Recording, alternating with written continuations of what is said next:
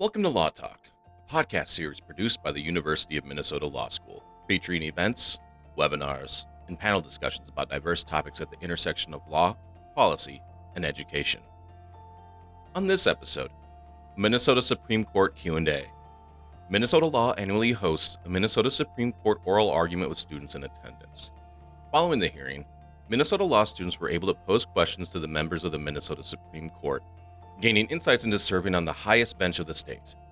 This Law Talk bonus episode will highlight that Q&A. This event was recorded on April 7th, 2022. The hearing and Q&A are both available on the Minnesota Law YouTube channel. Subscribe to the Minnesota Law podcast feed on SoundCloud or via your preferred podcast network for more Law Talk episodes, as well as other podcast content produced by Minnesota Law. Counsel, we're going to take some time to visit with the students. You're welcome to remain. You're also welcome to go. And if I were you, I'd go. Uh, it's up to you. Uh, we're going to do uh, we're going to do um, three things here. We're going the court's going to very briefly introduce ourselves. We're then going to give our law clerks an opportunity to introduce themselves, and then most importantly, we're going to take your questions. Um, I, it has been explained to me by the dean, Professor Soper, staff. I haven't heard from the president of the law school or president of the university yet, but I'm sure that's next. That we got a hard out at 10:30. So uh, uh, keep that in mind uh, as we're uh, uh, as we're going along here. Uh, by way of introduction, my name is Barry Anderson. I'm an associate justice on this court. I've served on this court since 2004. I previously served on the Court of Appeals. I had the privilege of graduating from the University of Minnesota Law School. Uh, I was uh, part of the second class to graduate from uh, this building. We started in Fraser Hall. I practiced law in Fairmont and Hutchinson, had a general civil trial practice. Uh, Justice Hudson. I'm Natalie Hudson, and I also am an alumni of the school, graduating in 1982. Um, I've been on the court uh, since 2016. I was on the Court of Appeals uh, for 13 years before that. most of my practice has been in the public sector. And um, that's all I'll say. I'll turn it over to Justice Chutich. Hi, everyone. Um, Margaret Chutich. Um, I have been on the Supreme Court six years now. I was on the uh, Court of Appeals four years before that, and I mainly was in the public sector in my practice at the Attorney General's office and a, as a prosecutor at the U.S. Attorney's office and I graduated uh, undergraduate from the U, but my last uh, degree was from the other U of M. Sorry about that. uh, bonjour, my name is Anne McKeig. I uh, have been on the court since 2016. I hail from Federal Dam, Minnesota, Leech Lake Reservation.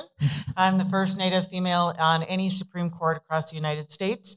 Um, and before that, I was on the district court for almost nine years and then in the Hennepin County Attorney's Office. So happy to be here. Uh, Paul Thissen, I've been on the court since 2018. And uh, I, uh, as a lawyer, worked in practice uh, mainly for civil lit- Taft is the firm now. It was a different name back when I worked there, uh, doing business litigation. Uh, and then at Lindquist and Vennum, which is now called Ballard Spahr, doing healthcare regulatory work um, and served worked as a public defender, uh, appellate public defender for a while, um, and uh, then was in the legislature for 16 years, including two years as Speaker of the House. And um, I guess that's all. Good morning, everybody. I'm Gordon Moore. Uh, I know I've heard references in the media to uh, COVID babies. I might be the COVID justice uh, who arrived in the uh, cover of darkness, uh, so to speak, in uh, the middle of the pandemic in August of, of 2020. As I alluded to during my questioning of counsel, I was a district court judge for eight and a half years.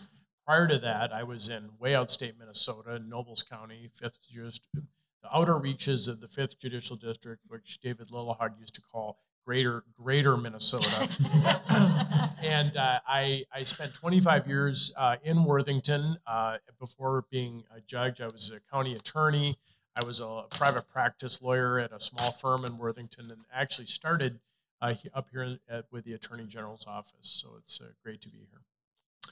Let's uh, introduce our law clerks very briefly to you. We'll do this by uh, in order of uh, chamber seniority. Again, just uh, uh, name, law school, uh, and who you clerk for. Let's start with the chambers of the Chief Justice. Will, you're sitting on the aisle. We'll start with you. Just stand up and tell the people who you are. I'm Will Wright. I graduated from the U. Oh. I'm uh, Will Wright. I graduated from the U last year. Um, and as Justice Anderson uh, said, I, I have the privilege of working for the Chief Justice. My name is Melanie Griffith. I graduated from the U last year as well, and I clerk for Chief Justice Gildea. Just go ahead. Go ahead. Just go ahead. Yeah. All right, I'm out of order seniority wise, um, but my name is Amanda Tasarik. I graduated last year from the U, and I have the privilege of clerking for Justice McKeig. Hi, I'm Camila Pacheco Flores. Um, I am a law clerk for Justice Anderson and Justice Moore, and I graduated from the U last year as well. I'm Nathan Webster. I graduated from the U last year, and I'm clerking for Justice Chutich. Good morning, I'm Claire Byer. I graduated from Mitchell Hamline last year, and I am Justice Moore's law clerk. Anybody else? Looks like we're ready to go with some questions. Um, We'll, we'll take questions. We'll be answering them in order of seniority. So you just ask your question generally of the court and um, we'll take it. Uh, There may be some questions we can't answer or shouldn't answer, and if so, we'll tell you. So let's begin. Who's got a question? Good morning. Thank you for doing this. This was a really cool opportunity. I was just curious if you guys were ever thought that you would end up on the bench, and if you did, was that a, like a dream or like an ambition? So, so the question is, uh, did we ever anticipate being on the bench? And uh, the answer in my case is no. Uh, I uh, I graduated. I when I graduated from law school in 1979, I wanted to be a civil trial lawyer. I did that. I sort of stumbled into the Court of Appeals. I won't tell you the story, uh, but it was not something that uh, I planned on doing. And I would just say, for those of you who might have some interest someday in in serving as a member of the judiciary, um, you, you know, you, the best way to sort of visual, visualize or to to make that dream come true is to just be good at your job, to be professional, uh, and to um, uh, do what you know you need to do uh, to represent your clients, and then um, hopefully the chips will fall in that direction. Sometimes they do, sometimes they don't. Next question.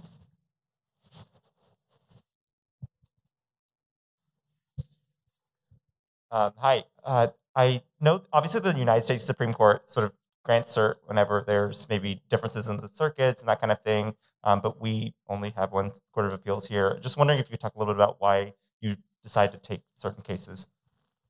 Um, sure. Our decisions are guided by rule uh, and by statute. Uh, we have a list of criteria that we look at. Uh, uh, first and foremost among them is an issue usually of statewide importance. This case is a perfect example of that. It doesn't just affect the, the parties that were represented here today, but it's an issue that affects the state broadly. Uh, often issues of constitutional significance. This case is an example of that as well, where a statute is being challenged or a particular action is being challenged as unconstitutional. Um, we will take cases where uh, it appears there is a split sometimes in the state. Hennepin County's doing it one way, Pennington County's doing it some other way, and we, we take a case to resolve the law um, or to clarify the law. So those tend to be the, the big categories of, of cases that we'll take. Sometimes we'll take cases where um, we're being asked to create a new rule of law or a, a, a law is being um, interpreted in a way that, that we think is unusual and is legally improper. And so those are the, the big category of, uh, of cases uh, that, that we take. Hi, um, I wanted to say thank you for doing this. Um, I have sort of a broader question. So, you know, like in every case you're seeing, you're you have someone who's been harmed, right? And that's why the case is um, in your court. So, I guess my question is, how do you deal with it when um, there's like a grave harm that exists in the case, but maybe the law isn't in favor of the person who has been harmed? Like, how does that weigh into your decision? Does it weigh on you personally? Um, I guess for me, that does happen.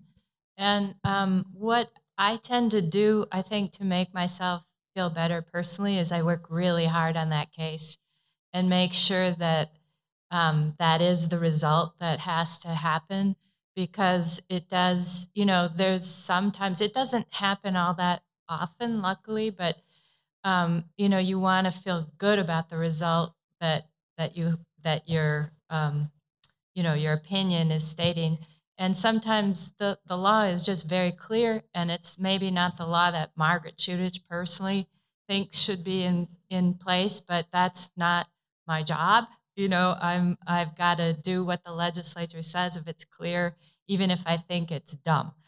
Don't tell the legislature I said that. Please. Um, so there's a little dissonance sometimes, but um, that's our job. We've, you know, we've taken an oath, and um, we have to do the best that we can.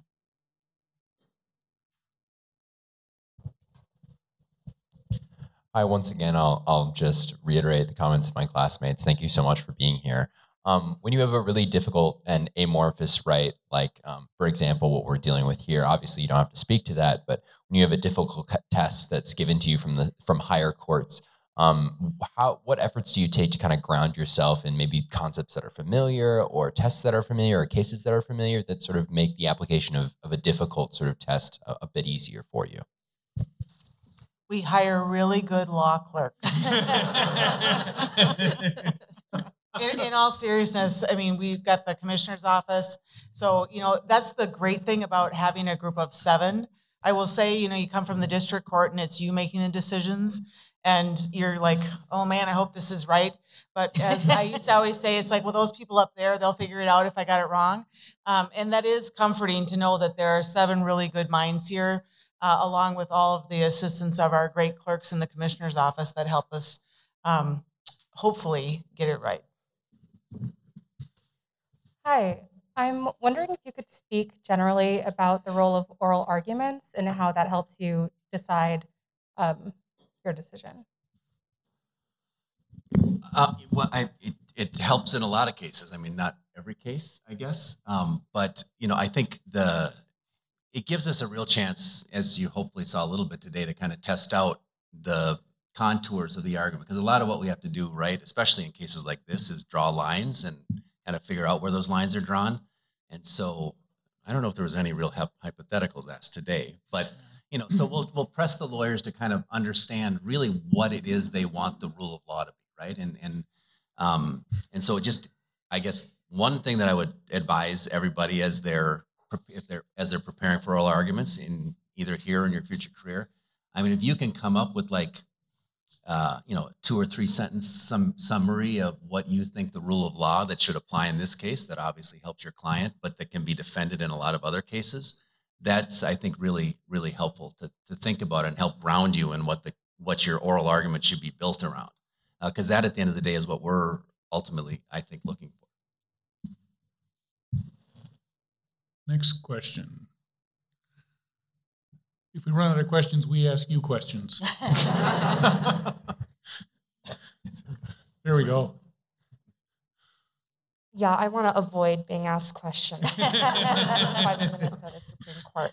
Um, my question is um, regarding deliberation. What kinds of um, processes do you go through? Do you have um, a system that you go through as you kind of work through these cases. Um, what does that look like practically when you sit down um, to make decisions on cases? Justice Moore?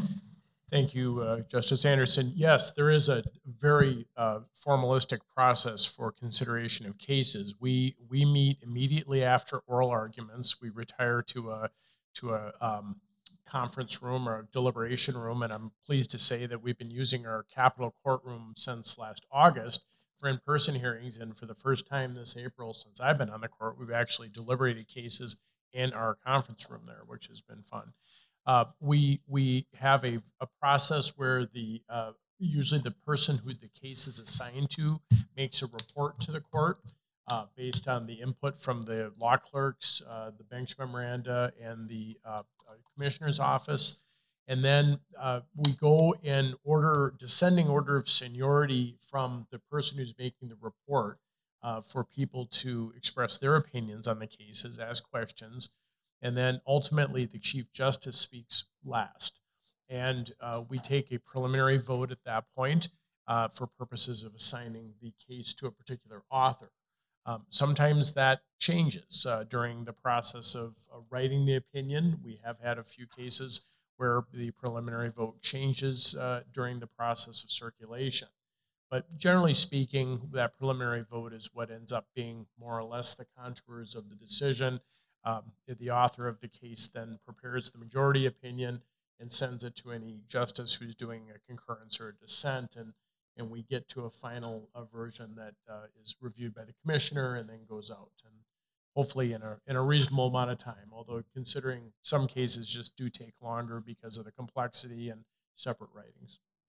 You know, and I want to just add to that. Uh, we take that whole deliberation process, and that be, that deliberation process really begins in the oral argument. You can, you know, you're trying to figure out how you how you're going to decide that case, uh, and from there until the date the opinion is released, um, you're working on the results that are going to form that opinion. And uh, without getting into the specifics or naming any particular case, I can tell you that in my 18 years on the court, I recall at least one incident where a case flipped twice. It went around one way, um, was uh, 4 3, and um, uh, after reading all of the writings from the various justices, somebody changed their mind. It flipped again, and then flipped it one more time uh, before it was finally released. and you may say to yourself, if you're having to do all that writing, you know, can we please be done with this? Uh, but but the reality is that's a sign of a court that takes its responsibilities very seriously. Uh, and that's been my experience over the course of these 18 years on this court and, my, and, and on the Court of Appeals as well. So, next question. Hey, uh, I just want to echo everyone's sentiment. I, I really appreciate that you were here to do this today. Um, it's it's nice to get like some real world, real world exposure to what lawyering is like. Um, I just wanted to know how, uh, I guess, whichever justice is, is next to answer the question, how you deal with a case that's really on the margins for you, that you, you really don't know how you want to come out. Um, the law doesn't appear to be very clear. You know, it it's at best a coin toss. What's your process for figuring out where to go from there? Justice Hudson? Um, you dig in you really have to dig into the law and you spend more time uh, with the relevant cases. You might spend some time with, uh, you know, other uh, academic work, law review articles, other treatises. Um, you know, uh, you spend time talking through the issue with your law clerk, uh, possibly talking with the commissioner's office as well. Um, and uh, and I think those are the cases. Speaking to this other question, where oral argument can also be tremendously helpful.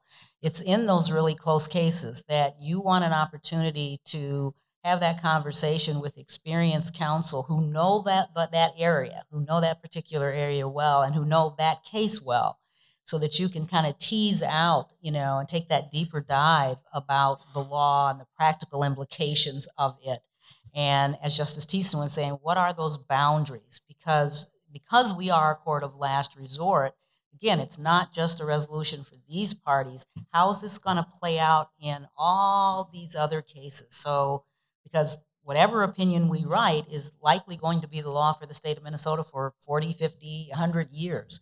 And so you take oral argument in those cases, in particularly, as an opportunity to really tease out the parties' arguments. What are the strengths? What are the weaknesses? What about this? Where? What are the limits to this holding? If we do that, is it Katie bar the door? Um, and if we do that, then what? Um, and so you really spend the time, you know, before we come out on, before I get on the bench, I've spent the time with the parties' briefs. I've spent the time with the case law hashing it around with my clerk, and then you come into oral argument and you try to get the best you can uh, from from experienced uh, counsel uh, to help you, you know, see what the boundaries are and where the pitfalls are. The other thing I would say, and then I'll go back to the, no, that's great. Um, to whoever asked me that first question about how we decide what cases to take. The other thing you should know is, you know, we've got an, a, an, an intermediate court, the Court of Appeals. There are 19 judges. Appeals to that court are automatic. They're required to take those cases. And so the appellate court, the intermediate court, they hear something like 2,000 cases a year. I mean, they're issuing opinions all year round. You know, we issue maybe 90, 100 opinions a year, but that's because appeal to us is not as of right. It is as the questioner asked. It's by not cert, but um, it's much like the U.S. Supreme Court we've got criteria and so we're looking at a very small fraction of the total cases that are that are appealed Um, and again, it's that's that criteria that we look at to determine which cases we take. Justice Thissen, you want to say Yeah, just on that last one, I mean, I, one thing I think it's always important to note is, you know, sometimes it, we, we make it feel like the law is always going to give us the answer. And I think this is what your, your question is raising. But the law is not like math in that way, right? And so at the end of the day, we, you got to dig in and do all that work. But experience that you bring to the bench and that your colleagues' experience, your gut, you know, your sense of fairness, your judgment as a, I mean, th- th- these, this is a, a person, human job, and not just like a computer job in a sense. And so I think it's just always important, especially you know for law students, to just remember that that it's not an algorithm that we're working through, but it's it. All of the lawyers are human, the clients are human, and we always have to, you know, people. We always have to remember, you know, there. Someone raised this before about you know very difficult cases, um, and judges are human and have to bring their kind of own humanity to the job as well. And I we I just think it's important that we n- we never forget that. I would echo that, and I think that's I totally agree with with uh, Justice Thissen, and I think that also speaks to why it's important that there's a diversity of people on this court. You don't want you know seven Natalie Hudsons. Um, you don't want well, you don't. uh, you definitely You really don't. You really don't. I like you too, Justice McKay. Next, we've got just a a couple minutes left for a couple of questions. Yeah, hi. Just kind of speaking to that diversity, it's no secret that in the legal profession and most professions that systemic issues such as like race, class, uh, gender, um, how do those factor into your jurisprudence, if at all? And what advice would you have for future lawyers who are trying to overcome those adversities? Justice Chutich, it's your turn. um, I, I missed, I'm sorry, I missed the beginning of the question, but um, I'll tell you just one, we're almost out of time, but I'll tell you just one thing that I do, you know, to keep in mind. We all, you know, we all bring uh, certain attitudes to the bench and we all have biases. So when I'm deciding a case, like let's say where gender is an issue, what I purposely do is once, um, as I'm arriving at the at the decision, I'll flip the the gender, uh, use a different um, gender, and say, "Am I, you know, am I comfortable with that result too?"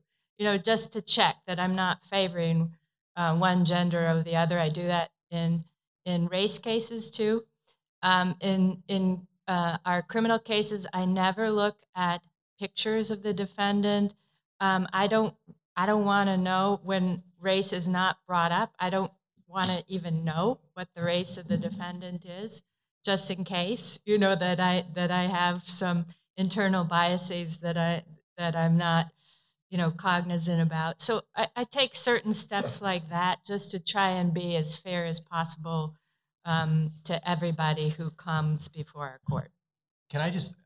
There's a flip side, I think, to the question too. I'm, I'm sorry that I, I, I you could see I like to. Do you see our problem? but I, He's not the only one, by the way. but there- there's also an underlying question there about what we do as a court in thinking about cases, not eliminating our own bias, but there's bias in the court system in general, you know, on a lot of levels. And I think that is something that's important for us to keep in mind as we develop our jurisprudence, and we haven't his, as much as we should historically. Um, and so I think that there are, I think that as you ask that question, is what a new lawyer, I can't, don't know who asked the question, so I'm generally looking in that direction. But um, that is something to bring. But one thing that's really important, it's on this issue and everything else. We can't get to that issue at our court unless the record is developed below. So if there are serious issues that you think need to be raised about not just the specifics of this case, but that there's an underlying issue, make sure you're raising all this stuff and s- developing the record in the district court so you can actually get the, I mean, the problem, we can't get to a lot of these issues because they're just not before us. And that's true of lots of issues, but in this area in particular, it's just whatever that's worth. I think it's, I think there's, there's serious arguments that can be made by lawyers about kind of systemic problems in our justice system. But if it's going to be dealt with in the court and it's going to have to be dealt with by our court, you got to get the issue in front of us. You know, we're officially out of time. I'm just going to say one thing uh, at, this topic, but more generally, the heavy lifting in the Minnesota Judicial Branch. I mean, it's this is a great court. I have great colleagues. It's an honor to serve on the terminal court for the state of Minnesota, the Minnesota Supreme Court. Heavy lifting is done in our district courts. We have members of this court who served there previously. Everybody on this court has had the opportunity to try cases and be involved in district court matters. And of the two, the 800 and some odd thousand cases that uh, that will be touched by the judicial system by a judge in some fashion, most of those go through the district court. You know, we'll we'll issue about 100 opinions or so. When you folks get the opportunity to practice law, um, the work that you do in the district court, if that's where your legal career takes you, is really really important. Even if there, even if some of your colleagues wind up uh, appearing before our court or other members of your colleague colleagues wind up being appellate judges somewhere, the work that you do in the district courts is really important, and it affects individual people and the individual rights of Minnesota residents. So. Um, we're delighted to be part of your day here today. Um, we all have an interest in in a successful uh, judici- judiciary and then a successful uh, bar, and you're going to be part of that. And we're looking forward to seeing you as you begin your professional career in the not too very far distant future. Thank you all very much.